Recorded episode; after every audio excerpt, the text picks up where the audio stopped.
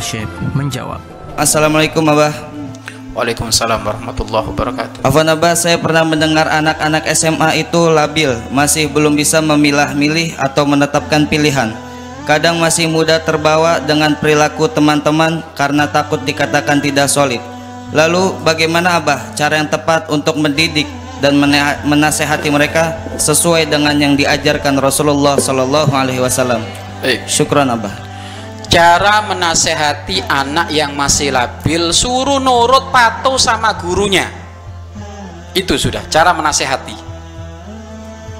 Gak usah banyak omong, mau apa? Mau kola nabi, wong inti gak hafal hadis.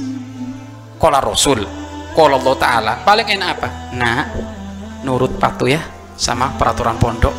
Nurut patuh sama guru ya. Kalau ada apa-apa, datengin gurumu. Sudah, itu sudah titik. Gak usah ngomong panjang lebar. Ya, mau kola nabi.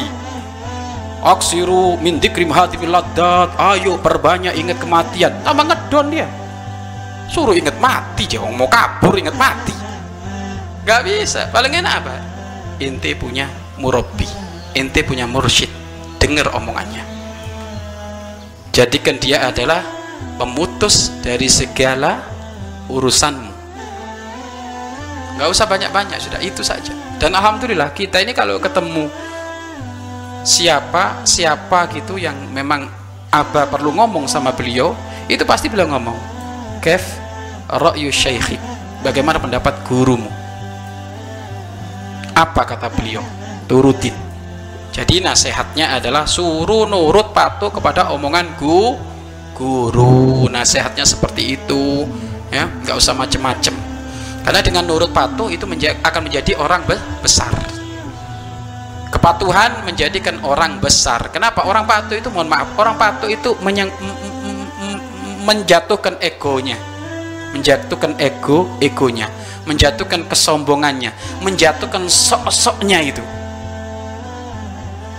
Makanya cepet jadi itu orang kalau kayak gitu. Tapi kalau sudah nggak nurut nggak patuh berarti telah dia telah mendukung egonya dia sok pinter sok ini sok itu. Kalau sudah sok-sokan kayak gitu repot. Ya. Jadi usia labil adalah usia yang perlu dibina.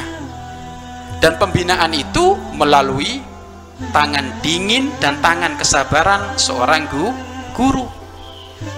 Maka nasihat yang paling utama adalah suruh nurut patuh sama gurunya kalau nggak nurut patuh sama gurunya. Celaka di atas celaka. Wallahu a'lam bissawab